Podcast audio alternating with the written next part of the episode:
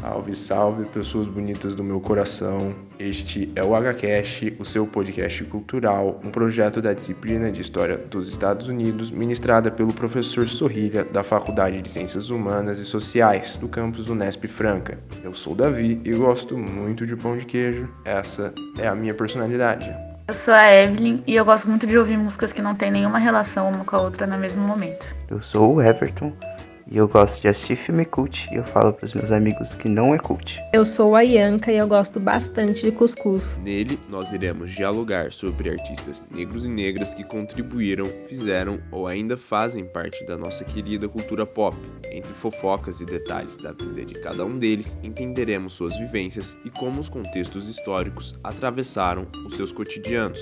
Além da música e personalidades como Nina Simone, Michael Jackson, Tupac Shakur e Beyoncé, teremos um episódio especial sobre cinema. Bom, a gente escolheu esse tema porque os conteúdos do mundo pop, né, da indústria do entretenimento chegam muito facilmente na gente e a gente tem contato com eles, mas a gente às vezes não não tem noção do contexto em que foi produzido e as questões que atravessam as obras e os artistas.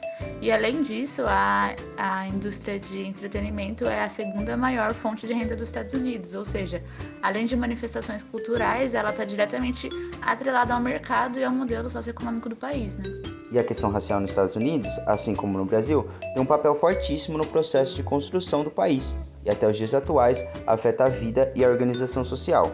Por isso a pertinência do tema, em relação com a indústria cultural, com os artistas negros, com o movimento civil, enfim. Então, se você gosta de história, manifestações culturais, a indústria do entretenimento e trocar ideia com amigos, separe um drinkzinho ou um cafezinho toda terça-feira e vem com a gente, porque afinal seremos isso, né? Quatro amigos conversando em alguns episódios sobre tudo isso nos Estados Unidos.